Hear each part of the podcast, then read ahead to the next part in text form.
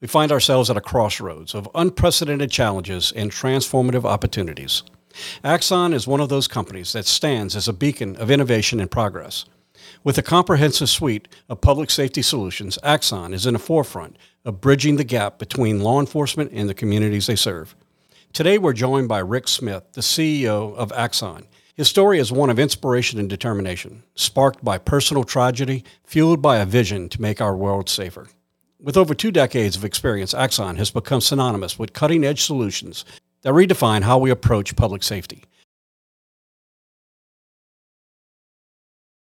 Well, Rick, thanks for joining us on the Blue View podcast. Uh, it's, it's, it's an honor to have you here. Uh, you know, uh, you and I had a very long conversation when we were at our national FOP conference during the expo, and I really enjoyed talking to you about the technology on, on, on the evolution of policing. Uh, a 36 year law enforcement officer myself, uh, I've seen I've seen the evolution of where we've gone to where we are today, and uh, it was really refreshing to to talk about technology not in a way that just makes our jobs easier, but makes it safer, and uh, and talk about what's on the horizon as well. So thank you for joining us uh, to to talk about technology and policing. Before we do that, let's uh, tell our viewers and listeners a little bit about yourself. Yeah. So um, my background, I studied neurobiology. I was a science fiction geek. I actually recently found uh, my essay that I wrote on my college entrance application uh, was that I wanted to build robotic limbs. I was fascinated by Luke Skywalker's robotic hand and this idea that the human machine could interface with things that we make. Uh, and by the way, it's crazy the world we live in now. Like just in the past couple decades, you know, the number of people with bionic hips and shoulders and knees, like this stuff didn't exist 30 years ago. And yet in today's world, like the economic value of artificial hips is bigger than all of Hollywood combined. These are enormous new industries. I have a board of director who she could barely walk, and now she's running around like she's you know 20 again. Uh, she had both hips replaced. So, anyways, I started there at, at the intersection of technology and biology, and then when I was in grad school, two of my high school football teammates were shot and killed in a road rage incident uh, in a golf resort parking lot in Scottsdale, Arizona. And that just drove home to me this like the world is unfortunately kind of a violent place and it's not just somewhere else in someone else's neighborhood. It impacts all of us. And the other thing that struck me was the guy who killed my two friends is now spending his life in jail. He was a business consultant who had a gun and a bit of a temper. And i don't think he intended to murder anyone that day like life is complicated. Like, you know, when people get in conflicts, rationality can go out the window and, and things can spiral out of control. And the other thing that struck me was how is it that in the year 1990, back then, that the state of the art, the way we defend ourselves, is the same way like the British fought pirates in the Caribbean in like the 1600s, right? We're shooting lead balls at each other. And, you know, science fiction many times the arts can imagine the future before we know how to make it. Right? Like rocket ships appeared in books and airplanes before they became reality. Well, you can look at, you know, Captain Kirk didn't shoot bullets at people anymore starting in the 1960s. There was this vision of maybe we could make energy weapons that would do the thing we want, which is to stop someone who might be trying to hurt you and do it in a way that doesn't require taking somebody's life in the process. And so I immediately pivoted or shifted my focus away from I had wanted to build machines that the human body and brain could control to instead building machines that can control the human body. And that's basically what a taser is. It uh, uses electricity to lock up your muscles in a way that does not require causing any physical long term damage. It just paralyzes you temporarily. And by the way, this wasn't my idea. Initially, the original taser inventor was one of the chief scientists on the Apollo project back in the 1960s. Uh, and I found him literally through 411, which I now have to explain to many of my younger employees. You have no idea what 411 is because the world has changed. Um, and uh, and I was 23 at the time, and he was 73. And I convinced him. I was like, "Hey, let's give this thing another shot.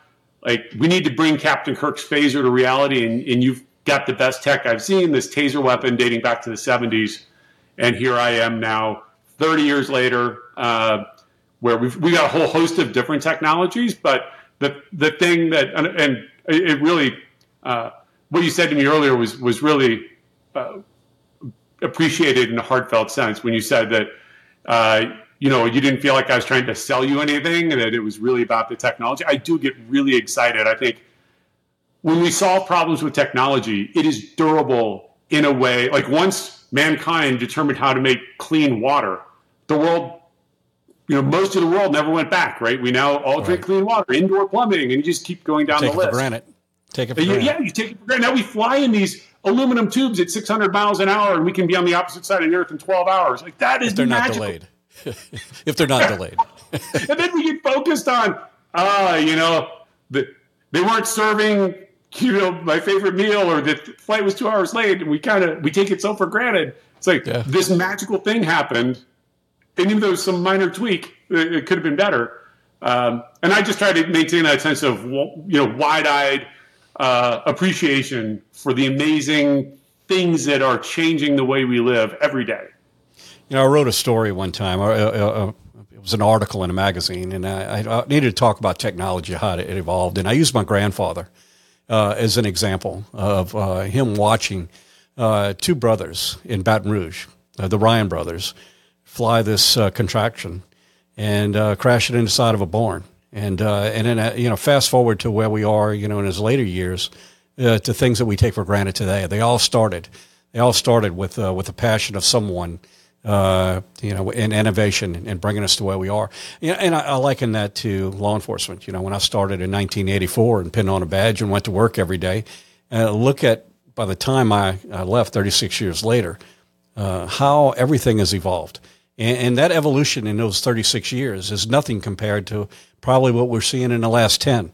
Uh, it, really is exciting in a lot of ways to see the, how how technology. I know when I first started, you know, 39.5 radio, you know, which if, if we were walking over each other to now we have seamless communications. It's just what an evolution. And so I really want to talk about that technology. But you touched on something, and I think it's important. We all have things that uh, that drive us. Uh, you know, sort of a defining moment in our life. And you mentioned that you lost two friends, uh, and you watched it unfold, and uh, that is a little bit of your inspiration, isn't it? Of, of, finding Taser to find some solution to have less than lethal approach. Um, yeah. Could you talk a little bit about that? Ultimately, it, it, it strikes me as bizarre that technology has changed everything about the way we live. Even in my lifetime, it has changed so much. Yet, for some reason, the area of how we defend ourselves, interpersonal self defense, is has not changed very much in a few hundred years. Yes, we've gone from muzzle loaders to revolvers to semi-automatic pistols, but compare that to what happened in transportation. We went from horses to airplanes and rocket ships. Medicine, we went from leeches yeah. and like amputating limbs, you know, with a swig of alcohol to now personalized genetics. Uh, I think this is an area where tech could make a huge difference because ultimately, like, look, when especially for police officers when they use lethal force, they never use it because it's lethal. They use it because it's reliable. And it has this horrible side effect that, oh, yeah, it, it actually kills someone, that that's the only way you can stop them effectively. That is a solvable problem, uh, in my estimation. And, and by the way, we've solved it in the lab. We have, in the laboratory, if I hook you up to a, a, a modern taser weapon, you're done. You will not be able to respond. But out in the real world, people don't hold still. We don't get to put the two darts on them. We've got to get the probes through the clothing. There's engineering challenges ahead of us, and we're working hard on those. But this doesn't require any black magic or voodoo or things that require a fundamental change in the physics of the universe. We can get to a point, we, we're just working on the delivery systems. How do we get these neurological effects to 100% reliable delivery uh, in the next couple decades? You know, I, I, some people think that law enforcement officers are all out there. We all carry guns and, you know, Wild West. Uh, you know, but, but in reality, when when a law enforcement officer has to use uh, deadly force, lives change. And it's not just the, uh, you know, on both sides of this issue, law enforcement officers' lives change as well. So the, the, that avenue, the ability to be able to de-escalate uh, things that are that are on that that, that you know force continuum, uh, those less than lethal approaches are, are so important. Uh, but I, and I'd like to, for you to, to, you know, we talked about how technology's changed. Uh, you know, in my 36 years, you know, you've been doing this since 1993. I look at where we were in 1993 when, when they were talking about tasers. I was a little skeptical at first because I was, you know, just uh, you know, brought up in a different era. and then I recognize the impact that it had. And but but it's not just tasers. Let's talk about that evolution. In 1993, uh, I want to talk about what's on the future. Before we can talk about the future, I need to, to, to talk about what was the future in 1993 and where, it, where we get today and how it has evolved. And then we'll open the door to, to what we have uh, coming on the horizon. Well, the, the thing that is to me super exciting about the public safety space is not the progress we've made, but what is potential still. There's so much opportunity. Like, for example, when I was born in 1970, the state of the art of how people communicated was a rotary dial telephone. You remember these. Great. You can't even find those anymore. You have to go to a museum to find them. And in the 1970s, police were basically using push to talk radios.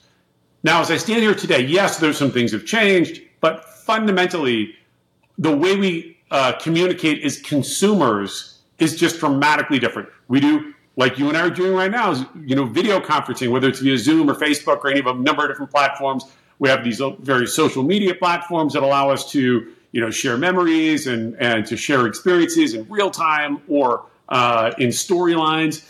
Uh, so I see, yes, we've made some progress. There have been a number of things that have changed. I think the you know the taser has has gone from zero to pretty ubiquitous. Body cameras, you know, ten years ago Nobody had them, and now they're becoming standard issue equipment. Uh, the connection of cloud software into policing, I think, is probably the most important for accelerating the future.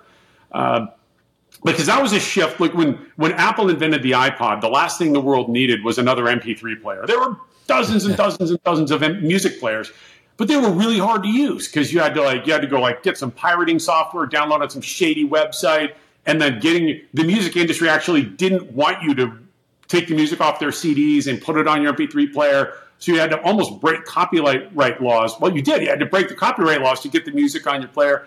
Uh, and then Apple sort of connected this all together with the iTunes store in the cloud. And now music companies don't even make CDs anymore.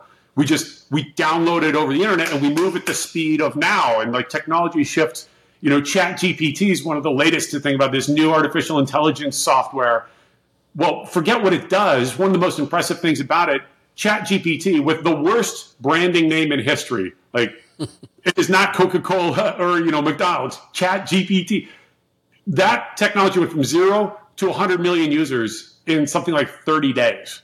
Like that would have been impossible in the old AOL world of mailing people discs and da da da. So anyway, you know, we've seen these changes in the last 30 years, but I think the next 30 years are going to be mind blowing because now that law enforcement is sort of connecting into their technology providers, whether it's us or any any of the other tech companies that service policing, we're going to see this acceleration where new capabilities are coming out much much faster than in the past decades. You know, it's it's funny you bring up uh, iPods. Um, I actually uh, yesterday was going through some stuff and found my iPod, and, and I looked at it. I kind of held it for a minute, saying, "Man, my how the world has changed." just uh, just in that brief period of time. And uh, yeah, and, remember, and then the change when your iPod suddenly became a phone. Yeah, yeah, exactly. and, and, and in cameras, everybody got everybody has a camera. Yeah, so just the, the, whole, the entire evolution of that. You know, uh, you know, as somebody who who watched uh, Taser grow into to what it is, it's much more than just uh, uh just less than lethal. Uh, you've got a whole a whole uh, suite of of opportunities for law enforcement officers to be much more professional, much more efficient. Um, let's talk about where we are today. That evolution I brought you. What's the things that are today, and then then we'll talk about what's on the horizon. Yeah. So uh, we started with the taser weapon, and then we got into the we we actually created the body camera space largely because when taser was finally successful in the early 2000s it became so controversial like you you may remember this like there were headlines I do, I do remember yeah you know everybody was saying, oh, the police are torturing me. They're doing all these horrible things. I actually sat at a defense table in Northern California with two officers uh, defending a case. This was a guy who died in police custody. And look, it was pretty clear he died from methamphetamines, long history of abuse. There was a delay between the taser strike, et cetera. But the point was the story the family was telling was so different than what the officers told me they saw. And I remember sitting there like, if you're a juror, what do you do? You just have to choose. Like, do I believe the cops Or do I believe this family that's telling me this very emotional story? And the other thing I learned was police, you don't get to tell stories, you don't get to be emotional, you have to be precise, right? If somebody in the public tells a lie, no, it's not a big deal. There's no repercussion. Officer gets caught in a lie once, that could be the end of their career. Uh, big implications for the agency. So what happens? You get the family that comes in, and they're telling this very emotional story. These police officers were these jackbooted thugs doing these terrible things, all this color and emotional power. And then the officers would get on the stand and they'd say, "Well, you know, Mr. H in this case was doing X, Y, and Z." They're very clinical and precise because they have to be. And it was in that moment uh, during that week when I was co-defending that case with these officers we said, look, we got to record what you guys are seeing. Like, you are at such a disadvantage to the emotion and the freedom to embellish that other people who accuse you of things have. You don't get that. You, you're agent of a government agency that's highly constrained to be very precise and non emotional. We need to show the world what you're seeing. And that was the birth of the body camera. Uh, and then the body camera, we quickly realized would never spread because agencies would have no way to manage all the data. Uh, and that's where we took some inspiration from Apple. We basically said, look, what made the Apple iPod great wasn't the piece of hardware, it was the hardware software ecosystem where the challenge on your music player is how do I get all my songs onto my device? For police with body cameras, the question would be how do I get all my videos off my device somewhere safe with good security? And then I've got to be able to share with my sergeant and the prosecutor and all that. Yeah, yeah, and secure, uh, without a doubt, and it has certainly changed. It's changed policing. Uh, uh, uh, you know, there are courts now that say if they don't, there's not video, it didn't happen. Well, I mean, I, I don't, I don't quite, un, I can't wrap my head around that. It doesn't mean a crime didn't occur. Uh, it's just the courts are leaning so much now on video, uh, video evidence that that that it kind of overshadows some of the things that were old school, you know, police work. It does, you know. But one sign of success to me is the critics who 15 years ago were saying every cop's got to wear a camera because we got to find all these bad cops. Now they're saying, well, I don't know if we should keep these body cameras because they're not really finding bad cops. The cops are now using it to prosecute nope. the, the, the public. Rick, I'm gonna tell you what they're doing. You know what? You know what? Look, uh, this is anytime there's a human element, there's always going to be uncertainty. Anytime there's an escalation, or a lack of uh, a lack to you know not complying with uh, with lawful orders, there's always going to be an escalation.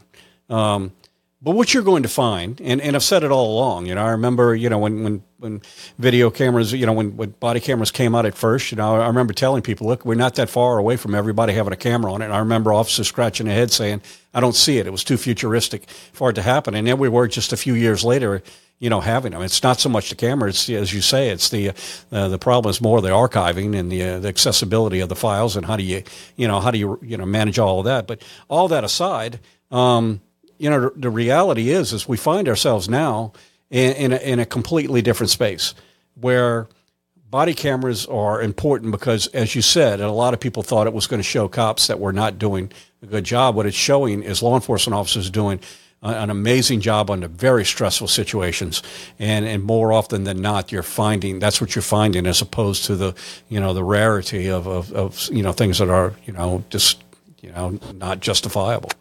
Um, yeah, reality yeah. where we are. Yeah, and and for me, that's been just tremendous justification. Uh, I remember hearing those officers and thinking back, you know, 15 years ago in that situation, they were called by a family that was under assault from their 40 year old son who had a severe drug problem. It was an unwinnable situation. Um, and they were being accused of all sorts of, frankly, it was so dramatic. You could, I, I didn't believe, you know, what, what was being said against them, but there was no way to disprove it. And I think that's one of the things I'm most proud about body cameras is it has come out and shown, yeah, I mean, officers are doing a thankless job in unwinnable environments every day, and they do amazing work Absolutely. And look, every now and then somebody somebody loses it. They crack under the pressure, or like you know, a human element. There's a human yep. element. It's all you're always going to have. It doesn't matter the profession. We just, you know, uh, police are the the people to pick on nowadays. So uh, we tend to get it. We're called to to to manage all of these conflicts in people's lives, and you know, in a lot of cases, you got you need somebody to blame, and uh, law enforcement has always always been on the receiving end uh, of all of that. But uh, it's just a, a, strange world we live in. You know, you, you you you mentioned you were you know sitting there in a situation where uh, where officers were responding to a home of uh, called by the family because their son, hey, whether they had substance abuse or mental illness, whatever it is. Um, you know, we're, we're, called to referee through those things, and, and unfortunately, that very scenario plays out every single day, over and over and over, uh, in Amer- across America, and, and, puts law enforcement and families in a, in a very difficult situation. Hence, uh, it goes back to the less than lethal and the opportunities to be able to uh, to try and diffuse some of these things. But that is probably one of the greatest challenges for law enforcement today. Um, you know, dealing with uh, with with people who are either uh, mental illness or substance abuse, and, and having to to you know you never know when they're going to escalate to the point where it's, it's it could be deadly, and you can almost hear the frustration in families. Um, you know, families calling for some help. They they just can't live like that, and yet yet we show up and find ourselves in the same situation, and you know, over and over and over. It's a challenge for law enforcement. So, uh, and, and body camera, less than lethal, all of these things have been some some great uh, tools to, to help us manage through that. Well, um, you, you, asked about the, the, state of the tech today. There's one other big piece I'd want to share that, uh, for me, this is a learning journey. With each new piece of technology, you uncover new opportunities and new new problems. Uh, and so for us, like once we we built this digital evidence management system that could handle all these video files, then the next question is well, what valuable information is hidden away in those videos? Because those videos are no longer on a disk or on a VHS tape in a warehouse, it's on a computer, and we could do something with that. Uh, and so, about five years ago, we well, maybe seven years ago now, we started investing pretty heavily in a record management system. And the thesis was really simple. Um, I spend a lot of my time talking to cops, and then I spend a fair amount of my time going to conferences on technology trends and evolution. And AI has been big on people's minds for the past decade. And the takeaway I had was look, some point in the next 10, 15 years, an artificial intelligence computer program could take a body camera video and write a police officer's report, at least the first draft for them based on all the information. Like you could take your body camera video, give it to a secretary, and he could write it. A computer should be able to do that at some point. Um, so that's the whole reason we got into records management, not because we wanted to build an RMS system, but we felt if we could extract the record from the body camera, it'd be hugely valuable because cops tell me they spend between a third and half of their day, half of their shift as data entry clerks. They sit there hunting and pecking, typing up reports. Yeah, and no doubt. It's actually really exciting right now because our, our record management system, even just as a cloud-based RMS, uh, I think we're in four or five major cities out of the you know 60ish major cities and growing. But we haven't even done the piece yet that's going to make it so exciting, which is to take your body camera and extract the first draft of the report. Uh, but that's something that we're prototyping right now. And with some of the new, you know, this Chat GPT, artificial intelligence has had a wild year. The capabilities are just mind blowing, and that's unlocking the potential that we saw it's just coming in actually faster than we thought it would even get here. Yeah, yeah, no doubt. You know, um, so I, I do. Uh, there's a couple of things I want to talk about, but I also want to. I recently had the opportunity to uh, to go through some of the training, uh, the virtual training that you have. Uh, to talk a little bit about uh, we we talk about we're talking about these products, but we're also talking about what how to you know how do we train officers to be better officers with this technology, and you've got a great platform for that. Yeah, so I would first take a step back and say, you know, we we look at our military, and you know, we we look at the difficult job they do, but they have this one key advantage: the military generally trains ninety five percent of the time, and they're doing missions five percent of the time. It's the other way around with law enforcement. it's the reverse, right? Like right. you maybe get five percent of your time for training, and ninety five percent to do the mission. And oh, by the way, the mission isn't as you know, I don't want to say as simple, but as clear as it can be with a military, you know, doing military operations. You're in your hometown dealing with everything from domestic arguments, like these are your friends and neighbors. Uh, it's it's much more complex, I would say, than warfare, and they get a lot less training. So. Uh, again, we tend to look. My job is to kind of look at what's happening in interesting tech spaces, talk to police leaders, talk to frontline officers, trainers, and association leaders and try to identify okay, what are the big problems that map onto tech? And so one of the more recent ones was virtual reality. You know, these VR headsets create real opportunities to do large scale, low cost, repetitive. Uh, you know, where training doesn't mean going into a classroom and sitting and falling asleep during a PowerPoint. Could we put people into immersive experiences where we could put them through and get just tons of reps dealing with highly complex situations to make sure they know how to use their taser effectively. I'll, I'll, tell you, like, we're really proud of the tasers we make, but we know the cartridges are expensive. And if an officer only gets to fire one or two cartridges a year compared to the thousands of bullets they fire, they're just going to be more comfortable and more proficient with their gun than they could ever be with a taser. Well, now we're we're basically building like, hey, you can fire a few thousand rounds in VR and there's zero marginal cost, we can help get you to that same level of proficiency in the new tech that's, you know, that's just not as cheap to train with in the old world. So I, am really excited. Whoops, sorry about what's coming in the next. Uh, uh, so excited! I almost knocked my screen over here. Uh, in the next couple uh, years here. Yeah, you know, I want to I want to talk about uh, the uh, the goal of Axon and working towards reducing gun related deaths uh, involving police and the public by 50% in the next 10 years. I, want to talk about uh, about that collaboration and, and a little bit of the goal uh, of what Moonshot, what Moonshot is and what the goal is. Yeah, so um, part of this is to try to focus the public conversation. We meet in an hour of change and challenge, in a decade of hope and fear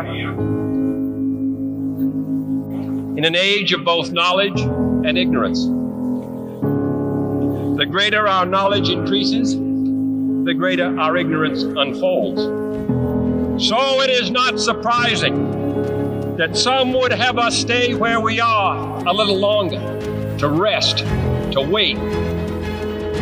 If this capsule history of our progress teaches us anything, it is that man in his quest for knowledge and progress is determined and cannot be deterred.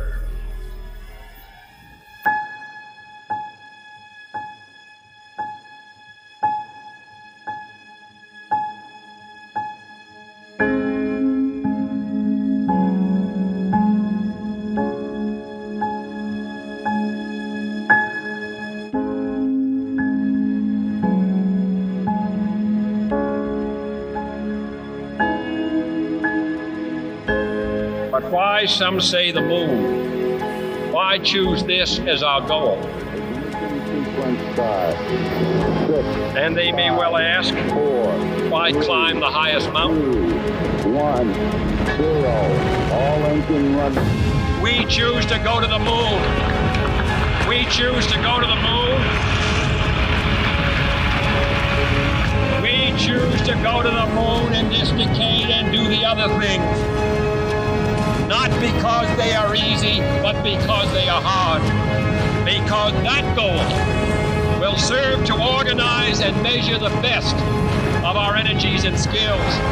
Because that challenge is one that we're willing to accept, one we are unwilling to postpone.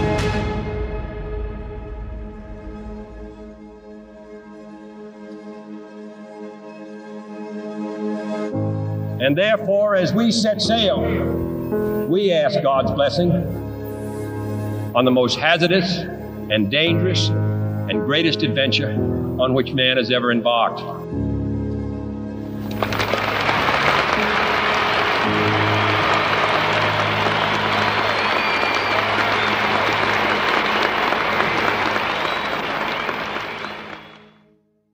So every time we bring out a new taser weapon or something, uh, look, there's a lot of naysayers out there, and there's people who say, well, you know, I don't trust the police. You know, they're they're just going to abuse somebody with this technology or torture them or do some horrible thing. And what we're trying to say, look, you know, there's always going to be edge cases in humanity where there's, you know, some some bad thing happens. But fundamentally, let's focus on what is the what what is the big problem we're trying to solve here? And for us, it has been we're trying to find alternatives to shooting people. Now, to do that, we're going to have to make taser weapons that are more aggressive, we're going to have to extend the range. We're going to have to give you more shots. So before we launched Taser 10, we, we were working on a 10 shot semi automatic, magazine fed, long range taser. Now, to the critic, they can look at that and say, well, why would we give you know police this? Because I've seen instances where I think they've been abusive with a one shot taser. Why should they get 10 shots? And the answer is very simple. Yeah, because sometimes you miss, and when you miss, it escalates and people get shot and killed. So the reason to give an officer more shots is to give them more attempts to save a life. So this whole moonshot was really to try to focus the conversation rather than, hey, rather than imagining the few things that might go wrong, what is the big problem that we believe is worth solving?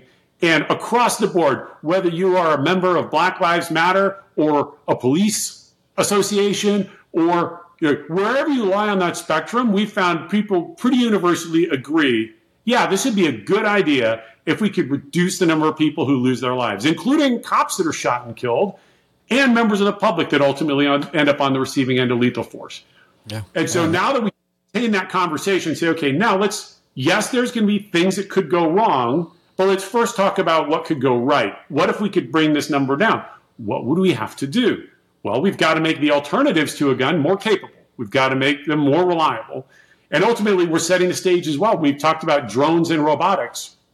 If I want to make a situation, so look, today, if you've got a high risk warrant, part of what we may be doing is sending police officers through the door into the unknown, into a high risk environment. And of course, they're human beings. They're surging with fear and adrenaline themselves, and they've got lethal weapons to protect themselves against, they don't know what they're going to come up against.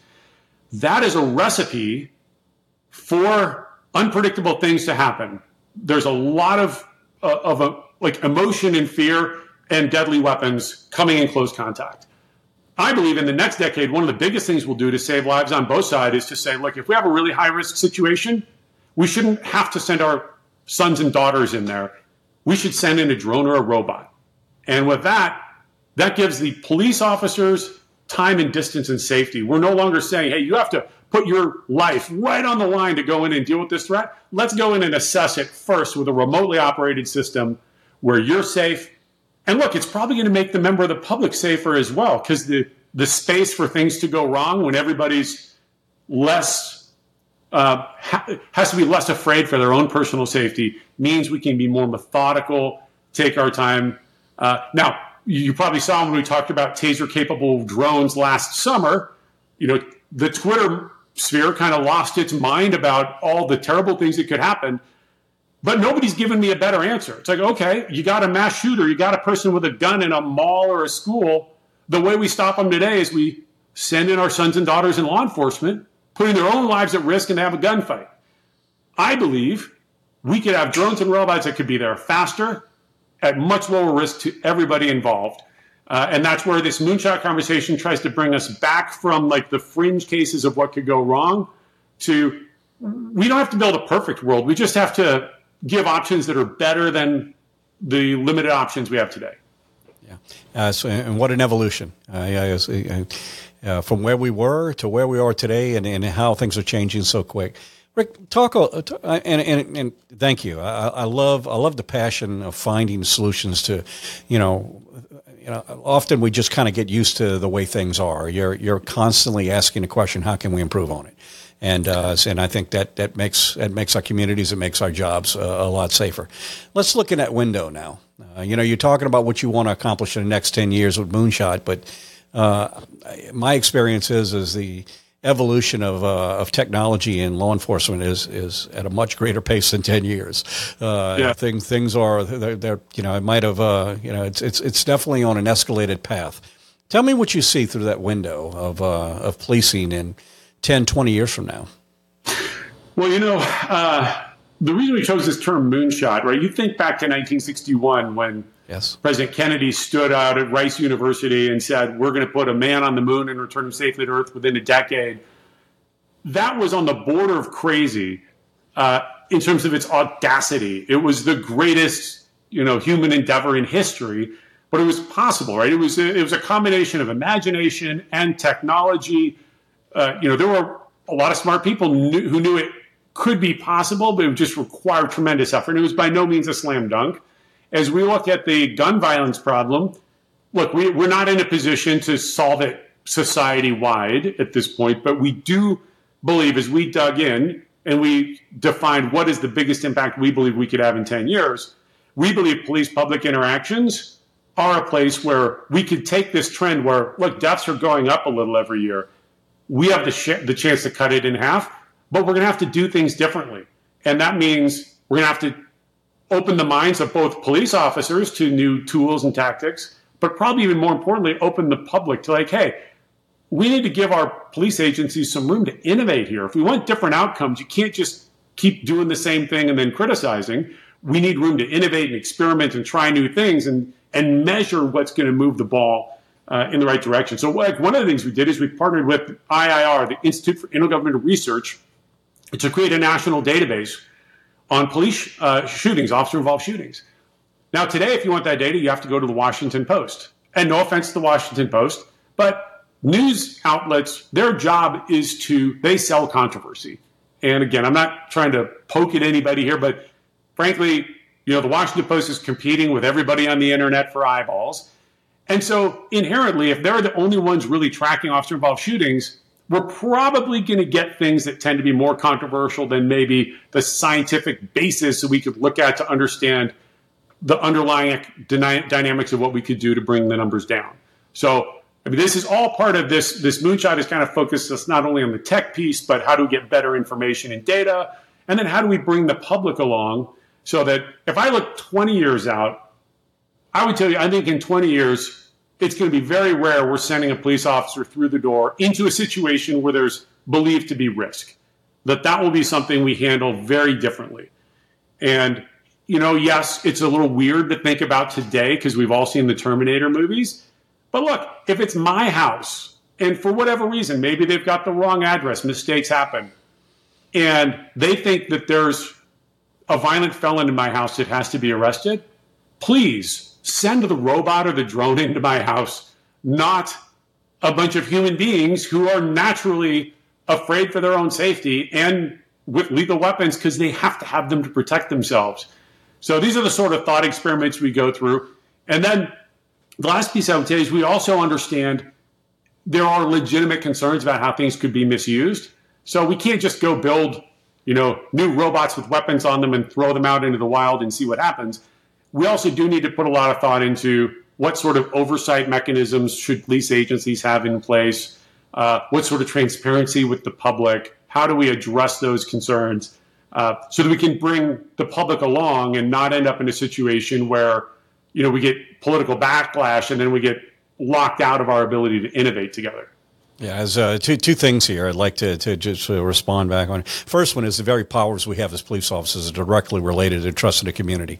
That transparency piece that part of, of having the public understand why these are so very necessary to make our jobs in a community safer is worth every penny that's invested in that portion of it. Uh, otherwise, we, we're, we're, defeating our, our purpose here.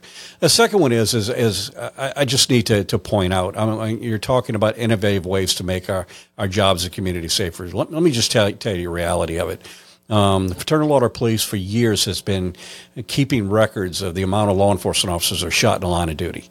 Uh, that data was not collected anywhere by anyone else. Uh, we were able to go to the Department of Justice, say this needs to be done, able to get a grant for it, and started collecting this data. And uh, since we started collecting this data, the, the numbers have been astounding. Uh, we're seeing an escalation in violence towards law enforcement. Every year, we're setting a record on the amount of officers that are assaulted. Uh, I guess a, even a more disturbing uh, trend is how many officers are ambushed. that number is growing existential because of the threats that we have, uh, to, you know, to our profession. Um, and so, so the work that you do is so vitally important to this because we see this trend going up, and the only way we're going to get past this is if we find ways to do things in a, a better, more efficient, and a safer way uh, for both both the officers and, and, the public alike. It's the work you're yeah. doing. So, so thank well, you for what you do. The FOP is doing there as well. Like when I mentioned the Institute for Intergovernmental Research you know, sort of replicating what the Washington Post did. We know they're working with you as well because you guys are on the leading edge on the other side, which is tracking data about police officers that are shot and killed. Because look, as we looked at this, uh, if we could cut officer involved shootings but more cops got shot because they were taking too much risk, that is a terrible outcome. And so we really are trying to focus on both sides of the equation. How do we keep cops safer? And how do we give them other options so that we can reduce the frequency that they have to escalate to lethal force? Yeah, absolutely. Rick, thank you for, all that you do. I'll give you a chance, I'll wrap this up, give you a chance to, to give some, some parting thoughts uh, on, uh, on, on where we are today in, in, in technology and, and uh, well, the first thing I would say is I continue to be just incredibly impressed by the men and women who go into police work. I don't know that I could do the job. I, I do ride alongs. You know, we have our, our new employees do ride alongs, we have our board members do ride alongs. And it is just shocking when you realize how selfless this job is for a police officer to strap on body armor, get into a car, and go out into a community knowing they're going to deal in the most dangerous places with the people that the rest of us cross the street to avoid, and yet you have to go and deal with them when they're, you know, in an infinite number of situations that could be incredibly dangerous. And the quality of people who go into this profession just blows my mind. It is definitely a mission driven area that attracts people uh, who are not in it, you know, clearly for the money or for the fame, uh, and who are willing to take all of the negative risks that come with this in order to create a society that can thrive and prosper and send yeah. our kids to school. And so I've got the easiest job in the world by comparison. I get to work in a lab and meet with these incredible officers. And then, you know, I get to be the Q to your James Bond or maybe the Alfred to your Batman, where we get to go work on the tech. But then ultimately, you know, it's the men and women of law enforcement who have to go out, climb into the rocket ship, and take the risk uh, of going out into a dangerous world and putting this stuff to use. Yeah, there's some 800,000 law enforcement officers every day that make a conscious decision to stand that line between order and chaos, and, and do so recognizing uh, that uh, that it could cost them their own lives or their own their own well-being. Uh, you know, nobody signed up for this profession uh, because they wanted to experience the worst in humanity. Uh, no one signed up for this job because they wanted the uh, you know to to live with the the, the things that that, that that run through their mind at night from things that they've seen. And nobody signed up for this for the long hours and, and low pay and uh, all of this. It, it, truly is a servant heart. So I, I, thank you for, for recognizing that, and I thank you for all that you do to, to try and make our jobs uh, safer and our community safer. Well, thank just, you. Thank you. Keep we're that passion. part of the team. Yeah, keep that passion. Uh, keep that passion because I love talking to you, talking about how we, we take take problems. And I think a lot of people focus on problems; they don't focus as much on solutions, and that's uh, that's exactly what, what, what you're doing. Keep up the great work. Uh, to our, our, our, viewers and listeners, thank you for tuning in to the Blue View podcast, where we talk about the issues that are so vitally important to the men and women who suit up and show up every single day in communities across this country and make your community safe. Thank you.